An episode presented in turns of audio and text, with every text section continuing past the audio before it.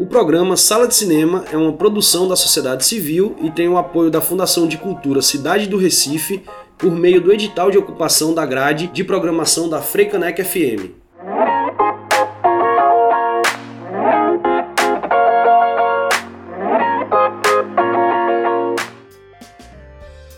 Olá, ouvintes da Freicanec FM, boa tarde a todos e todas. Eu sou Priscila Urpia e estamos com mais um Sala de Cinema na tarde deste sábado com muitas novidades. Olá, ouvintes da Freicanec FM, eu sou Rafael Buda e está começando mais uma edição do programa Sala de Cinema. E no programa de hoje vamos falar sobre a TV, como janela de exibição no Brasil e no mundo, sobre a premiação do Emmy e lançamentos na TV aberta. Boa sessão!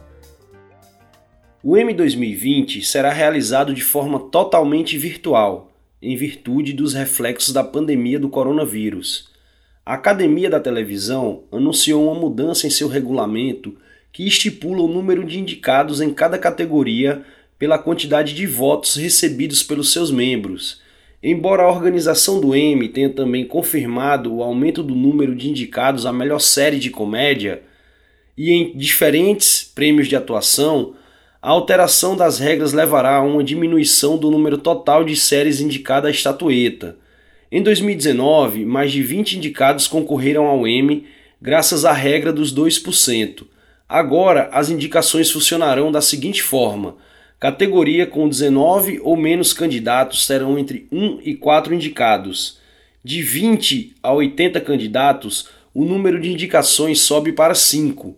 Entre 81 e 60 serão seis concorrentes sete indicados em categorias que tenham entre 161 e 240 concorrentes e oito para naqueles que ultrapassarem os 241 candidatos.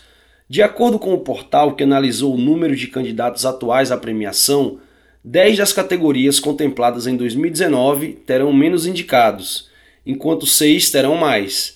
As outras 11 seguiram com o mesmo número. A premiação da 72ª cerimônia do Emmy que será apresentada por Jim Kimmel, está marcada para o dia 20 de setembro. E as comemorações do Star Wars Day 2020 foram um pouco diferentes dos anos anteriores, Buda.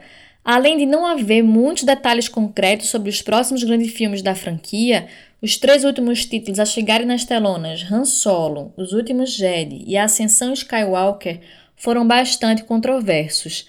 É certo que a Disney planeja mudar sua abordagem ao universo espacial, mas isso não acontecerá nas salas de cinema, e sim nas telas da televisão. A expansão midiática de Star Wars é impressionante, mas não é segredo que a TV sempre foi considerada como secundária.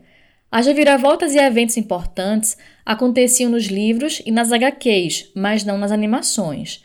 No entanto, isso não impediu que Dave Filoni conquistasse legiões de fãs ao desenvolver boas histórias entre as lacunas dos filmes. Com Clone Wars e Rebels, o produtor e roteirista desenvolveu personagens já conhecidos como Darth Maul, Anakin e Obi-Wan, e também introduziu novos como Azakotano. Também vale observar que a infame tríade teve seus altos e baixos. É possível ver alguns problemas em comum entre os três.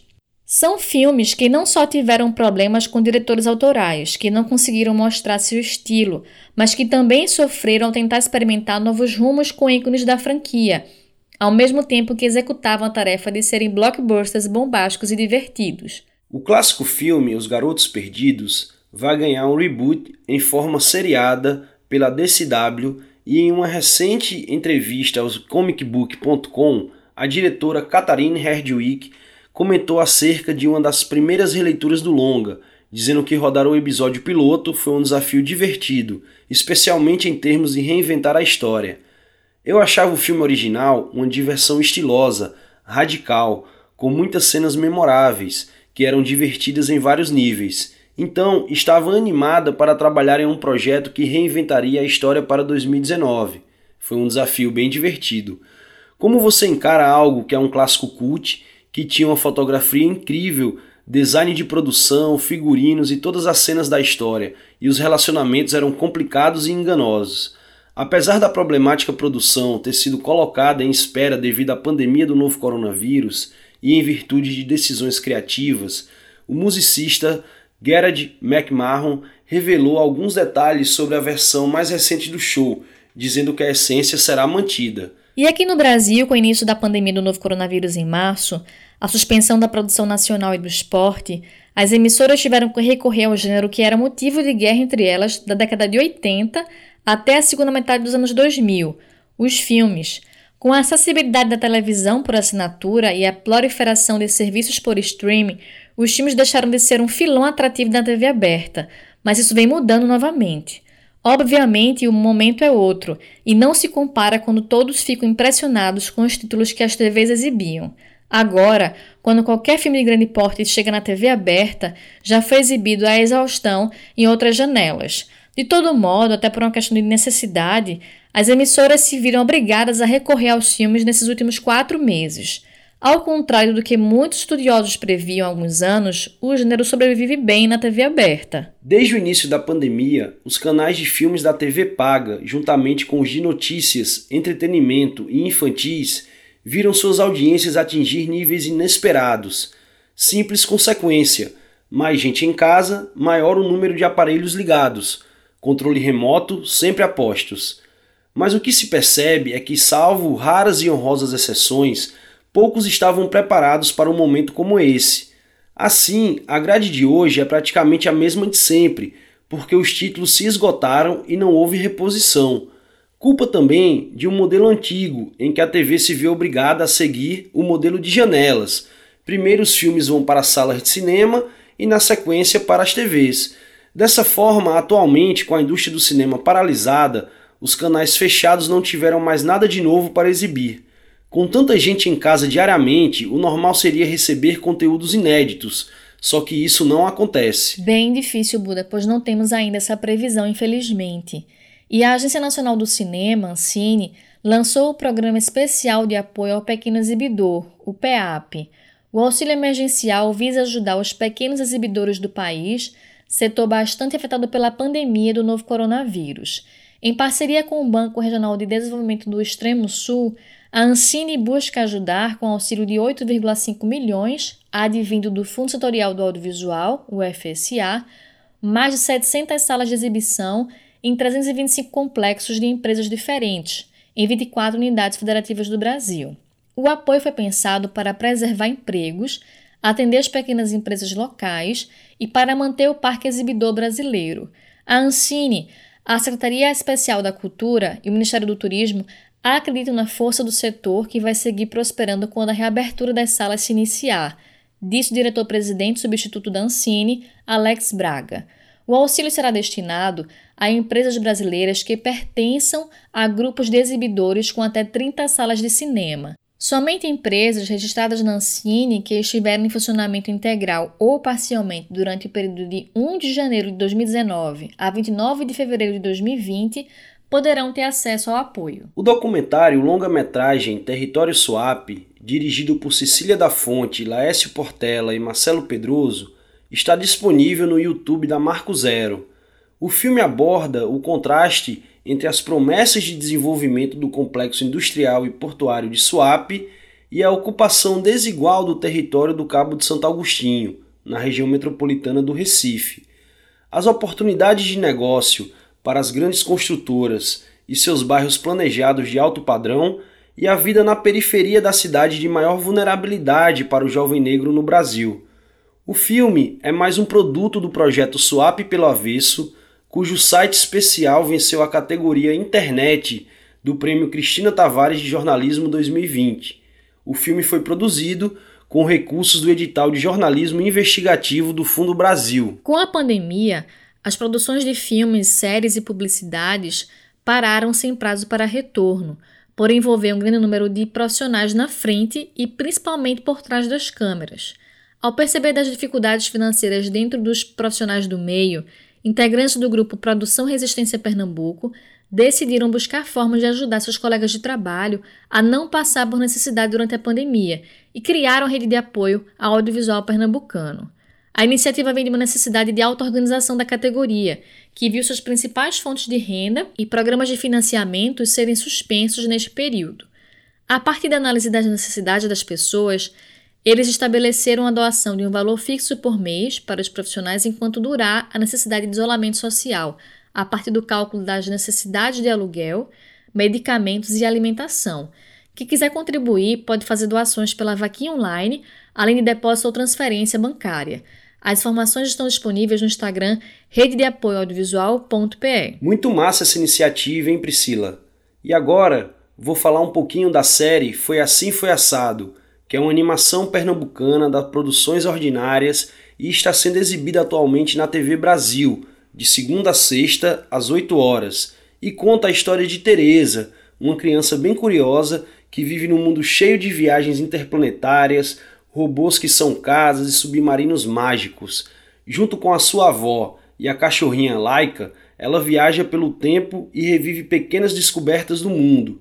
Em Pernambuco, a animação pode ser vista nos canais da TVPE no mesmo horário, e durante os três episódios é possível acompanhar as aventuras de Teresa pelo mundo da ciência e suas descobertas, né, como fogo, a ótica das câmeras, dos instrumentos musicais e da escrita. A TV Pernambuco é uma emissora de televisão educativa brasileira, concessionada em Caruaru, porém sediada no Recife, e opera no Canal 12 e é afiliada da TV Brasil. E agora vamos para um breve intervalo do Sala de Cinema aqui na Freicaneca FM, mais com música. A Notre Day of Sun, de Justin Witts, trilha do musical La La Land, do diretor Damien Chazelle.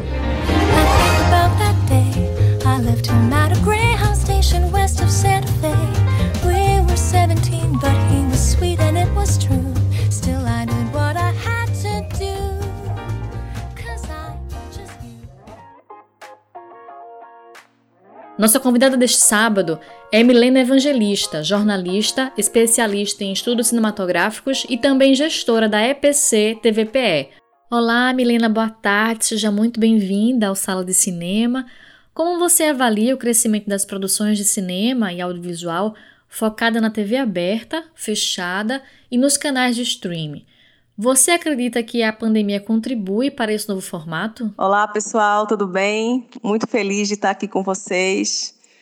A gente tem observado, né, com através de algumas pesquisas, de algumas matérias que têm sido publicadas aí ao longo desse período de pandemia, que o consumo de audiovisual, né, ele aumentou, aumentou bastante e aumentou em todos os segmentos, né? Tanto o segmento de TV aberta, TV fechada e do streaming, registraram um aumento entre 25% e 30% é, do consumo, né?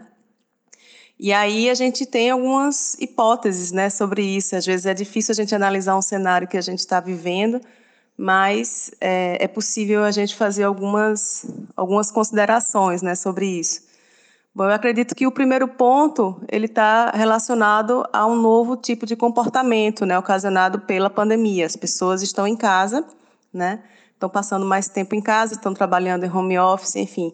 É, esses convívios mais coletivos, eles estão suspensos, né, ou diminuíram drasticamente, então a gente não pode mais ir ao teatro, ir ao cinema, né, a gente não pode mais ir para uma festinha, então a gente fica em casa fazendo o quê? Assistindo filme, assistindo série.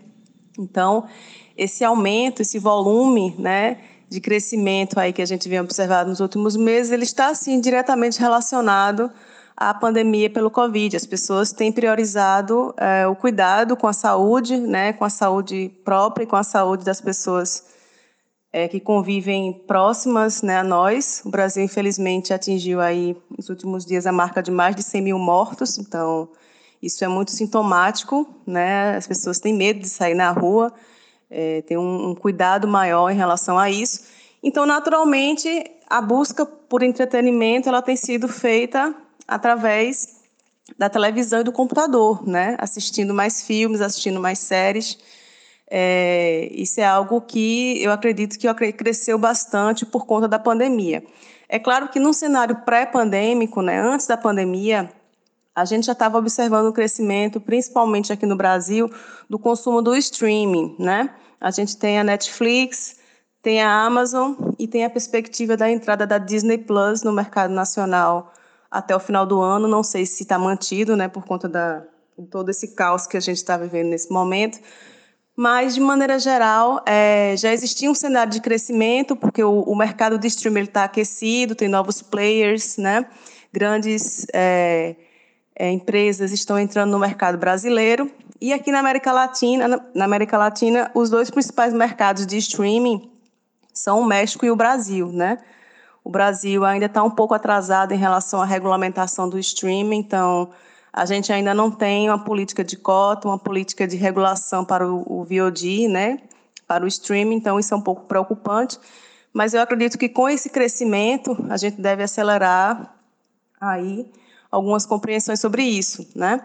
Então, esse é um ponto importante da gente avaliar. A TVPE tem uma série de ações voltadas para o cinema nacional e pernambucano, e recentemente lançou quadros novos.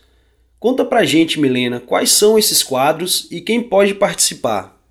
Pois é, a TV Pernambuco ela tem uma série de ações voltadas para a projeção do cinema pernambucano e do cinema nacional. É, em 2019 foi lançada uma faixa chamada Tela PE, que é destinada à exibição de longas-metragens pernambucanos, né, produzidos em Pernambuco ou por realizadores pernambucanos. É, é uma faixa super interessante porque ela leva para a população do estado né, os filmes que foram produzidos é, localmente, né? Então isso é super, é uma experiência muito interessante, né? A TV Pernambuco ela tem sinal digital na região metropolitana do Recife, em Caruaru e Petrolina. Então, imagina, você está lá na sua casa e está vendo o filme que foi produzido aqui, está escutando né, o sotaque semelhante. Então, tudo isso é muito importante do ponto de vista da cultura e do ponto de vista simbólico. Né? O TelaPE, hoje, ele tem cerca de 30 longas-metragens pernambucanos né, previstos no seu escopo, mas a gente está aberto sempre a receber novos conteúdos é, produzidos aqui. Recentemente, a TVPE lançou um edital para novas produções. Elas já estão na programação?